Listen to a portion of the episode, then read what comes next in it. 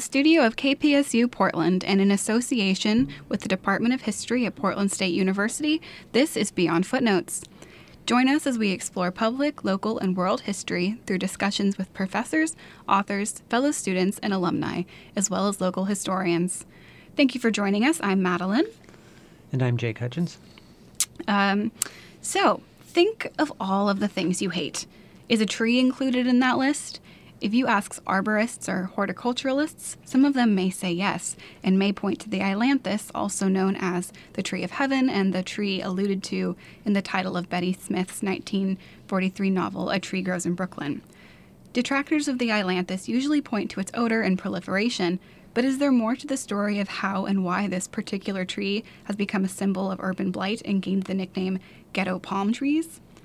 Join us to, joining us today is Dr. Catherine McNeur, environmental historian and professor here at, Cape, here at PSU, to talk with us about uh, recent research exploring the history of the ailanthus and the ways trees and plants are personified and take on greater meaning. Welcome. Thank you for having me. Great. So, um, to start, could you just introduce yourself and tell us a bit about what you do here at Portland State? Yeah, so as you said, um, my name is Catherine McNeur, um, and I'm, I teach environmental history and United States history and um, public history classes as well mm-hmm. in the history department here. Um, and a lot of them overlap with the sustainability focus of the university as well. Awesome. Yeah. Um, do you want to give us a bit of background about yourself, like where you're from, where you went to school? Sure. I went. Um, I'm from New York originally, and uh, went to NYU as an undergrad, and then Yale as a graduate student.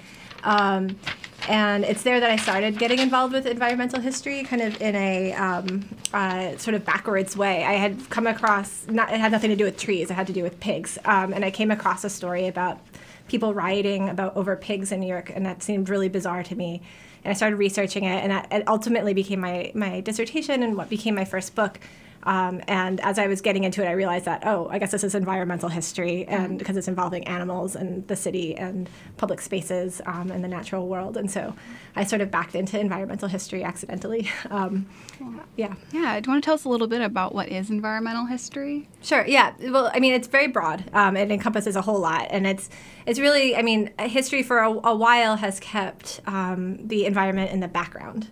Um, but environmental history brings it to the foreground and looks at the ways that um, uh, it's not just it's not just the setting, but also it affects history, affects what happens, and it also um, humans can affect the environment as well. So it can be everything from the history of the environmental movement, which is sort of a typical um, older strain of environmental history, to kind of people re, uh, responding to climate change, um, and whether it's in the 17th century or to the present day. Mm-hmm. Yeah. Great. So I think we talked a little bit about pigs. How did you come across the ailanthus? Like what what where was the jump from uh, pigs to trees? Yeah, I did. I, in the in that book, I did do stuff with some um, urban trees and mm-hmm. street trees and the ways that people were. Um, starting to come around to street trees. There, there was a time where like New York did not want street trees at all. Um, but then I, I, started looking into how some of these trees were embedded with a lot of history, or people saw them as witnesses to history. And I would find obituaries to trees in the newspapers, the way that you'd find an obituary to a celebrity today. There was like a, a page or two that was devoted to what that tree had witnessed after the tree had fallen down. And they were saying, well, but this tree, it had seen the city grow, or it saw George Washington come by, or whatever. And so when I got to Portland State and I was teaching public history classes, I started thinking about ways I could um, work both public history and environmental history together, and I started teaching this heritage tree class, which is really so Portland has 300 trees that are or so um, trees um, that are designated as landmarks essentially for their for various characteristics. Um, and I started thinking those are like the hero trees, and I started thinking about the villain trees and like what would never be designated um, as a heritage tree, and the, mm-hmm. the ailanthus is one of those villains. Yeah, uh, could you give us a, a, brief rundown of how, I guess, first how the ailanthus came to the U.S. and then how it how it uh, was a shade tree and then came to be reviled because it has kind of a dual history. Yeah, there were times where it was beloved. It was mm-hmm. really it was one of the most expensive trees you could buy in the 1820s um, uh, for urban street trees. So during that time, like these cities uh, on the East Coast especially are urbanizing really fast. Um, right after the War of 1812, um, a lot of people are moving into the cities, and with city growth, they suddenly start to see, like this is pre air conditioning. So street Mm-hmm. trees are important for shade, for keeping houses cool, for keeping streets cool. Um, and there are people who want to have um, like instant shade trees on the street. They don't want to wait a generation to experience uh, the shade that an oak tree might give.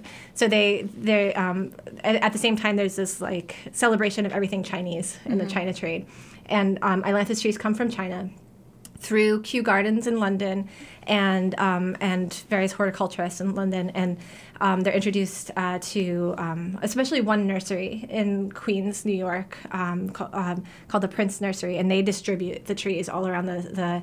They have a catalog that they send out. It's the first commercial nursery in the United States, and it they send out a catalog to all these cities, and they have distributors, and the tree gets sent to all these cities all over the, the country. On the West Coast, it's slightly different. Chinese immigrants also bring it in for the sake of medicinal purposes, and it still has a it's still a main ingredient in Chinese medicine too. Um, so it's introduced in different ways, but um, but it takes off, and then people lose control over it, and that's where things start to go sour. yeah. So, I mean, the odor is definitely part of it. I would say that the, it has it is very shady, but it, it does indeed have a pretty bad smell. Um, so, what would you say? I mean, as uh, odor aside, I think that the the general thesis of your research is that there's some some social and racial aspect to why it became so hated. If could you speak to that a little bit? Sure. Yeah. So I mean, the odor is important because Yeah. the male the male version of the tree has um, a stink. It's no- known as a stink tree, and and that being the case during the during a you know pre-germ theory when miasmas were understood to be you know smells could distribute disease that was a major issue. But also um, the fact that it was uncontrollable uh, re- uh, the fact that it would it would um, sprout up on its own um, uh, uh, was an issue for people and that uncontrollableness kind of related to the way that people were also viewing Chinese immigrants. Right. And so you see these these rather mild mannered landscape architects who otherwise are kind of revered as as kind of heralding kind of um, the beauty of spaces and things like that.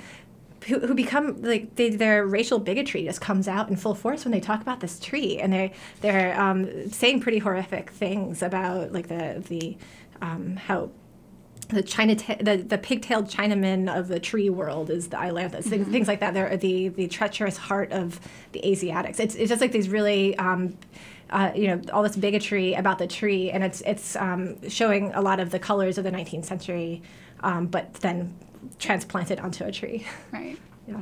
I would say that's probably reflected in how it's alluded to in A Tree Grows in Brooklyn is that it's the symbol of blight in an area that is not predominantly white, or if it is white, it's you know definitely a, a more working class or lower class. Sure, yeah, and the fact that in in in that book, it's also a sign of like hope springing forth, like because Right. these trees are resilient. They Yeah. they'll grow anywhere. They're they're they. If you walk around Portland, you'll find them by um, dumpsters and in empty lots and uh, by abandoned cars and any place that's just not tended to, Yeah. um, or or even intended places, but um, often it's like a symbol that there's some uh, somebody not taking care of something, or that's what a neighbor would think. Um, uh, so, so in in that book, it comes out in the, the backyard, and it's almost like the, the little girl in the book who's able who's able to like make a life for herself despite coming from um, uh, uh, kind of a, a challenging family and um, home situation. Right. Yeah. So, do you want to talk a little bit about um, when it comes to researching a tree or any type of tree? What are some of the primary sources? Like, it's not quite like if you're researching person, where there's you know government records or something. What would, how do you go about doing primary research for a tree? It's yeah, you have to be pretty scrappy about it. I mean, sometimes people will talk very overtly about trees um, in newspapers for the, when some a tree evokes a lot of emotion, um, positive or negative. So you'll f- sometimes find editorials or things like that in a newspaper. But often you like, in, if you're looking at Portland trees and you're trying to do the history of a Portland tree, you have to kind of you have to look at pictures of people installing pipes in the in the road in order to see the tree on the side and kind of find find the tree and, and just look around the sake of, for the sake of the tree because nobody's yeah, you know prior to more recent history nobody's writing permits to, to plant a tree and um, it's it's harder to find in the sources but as long as you're scrappy and kind of can think of different ways of looking at maps or images or historic photos or um, or diaries or whatever family histories to kind of get at something that um, is often a needle in a haystack. Yeah.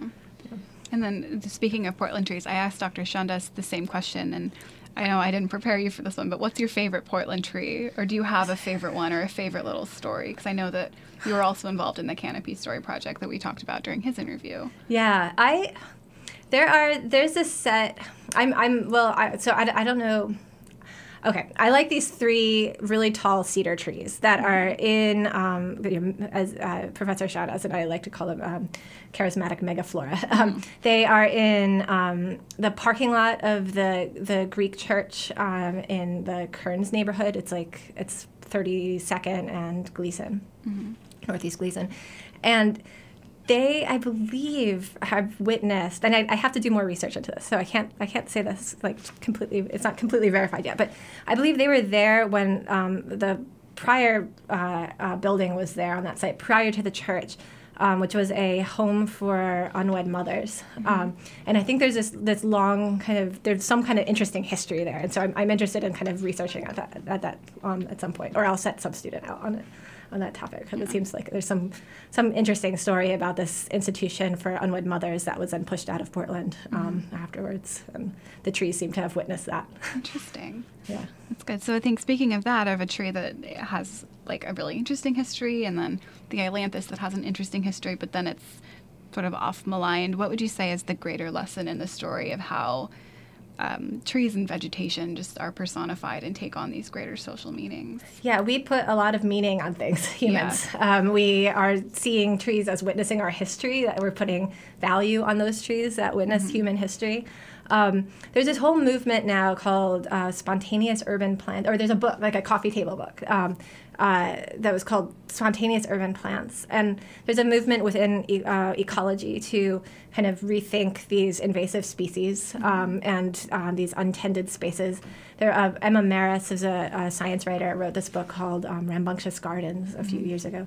And you know, it's kind of like rethinking the way that we value or, or disvalue things like weeds, or you know, weeds is a movable a movable category, um, and uh, what's considered invasive is kind of an, an um, immovable category too. So there's a lot of human history goes on to the, these plants. And with the ailanthus tree, that it has been loved, it's been hated, it's come back again with mm-hmm. the, the Tree Grows in Brooklyn book in the 1940s. It's, it's had like a rocky, horse, uh, rocky course and um, the way that people have seen it. And now it's just seen as kind of invasive. But um, all these things, all these plants that seem, you know, a dandelion, which seems like a weed, like that there's a history behind the way that we treat those plants and the way that we categorize them and think about what's controlled and what's not controlled and what's valuable and not valuable. Right. Yeah. Great. So I've had the chance to work on some great interdisciplinary and public history projects specifically connected to environmental history. Could you speak a bit to the ways that environmental history and public history can overlap or complement each other? Yeah, I think the fact that environmental history is place based mm-hmm. um, and uh, can be often uh, pinned to various spaces um, actually makes it valuable for public history because very like oftentimes really great public history projects um, are also space based that you make somebody go into a place and re-envision what they're seeing or or um, stop taking for granted something like the history behind a building or a, a site or a tree or whatever um, to kind of imagine what had been there, like to go to uh, Albina near the Emanuel Hospital and imagine the buildings that once existed prior to the Emanuel expansion. That's now an empty lot, or something, you know, something like that. So the fact that it's place based, um, I think, lends itself well to public history projects mm-hmm. and creative ones too. Yeah. yeah, great. Do you want to talk a little bit about what you're working on now? I mean, how much can you give away? I know I've I've had a little glimpse into some of your early research on this new project, but yeah, I've, I, I so I ended up um, while researching tree catalogs, I fell into another rabbit down another rabbit hole of these these two female scientists from the mid 19th century. Um, uh, Elizabeth Morris and Margaretta Morris, um, who lived in Pennsylvania in the 1850s, 1840s, and, and made serious um, scientific discoveries, but have been largely forgotten because of uh, um, well for a variety of reasons. Um, but but um, just kind of delving into kind of the ways that gender and environment um, overlap and the ways that these women were working within this very patriarchal society to create scientific knowledge and yet we're kind of being held back in certain ways but then also fighting for their um, uh, to be taken seriously at the same time. Cool. Do you have anything else you want to talk about? I know we have to wrap up. We have class and stuff to get to after this. So Sure. this is kind of a shorter one, but No, uh, that, that's great. Thank you for thank you for having me today. yeah, thank you so much. Yep.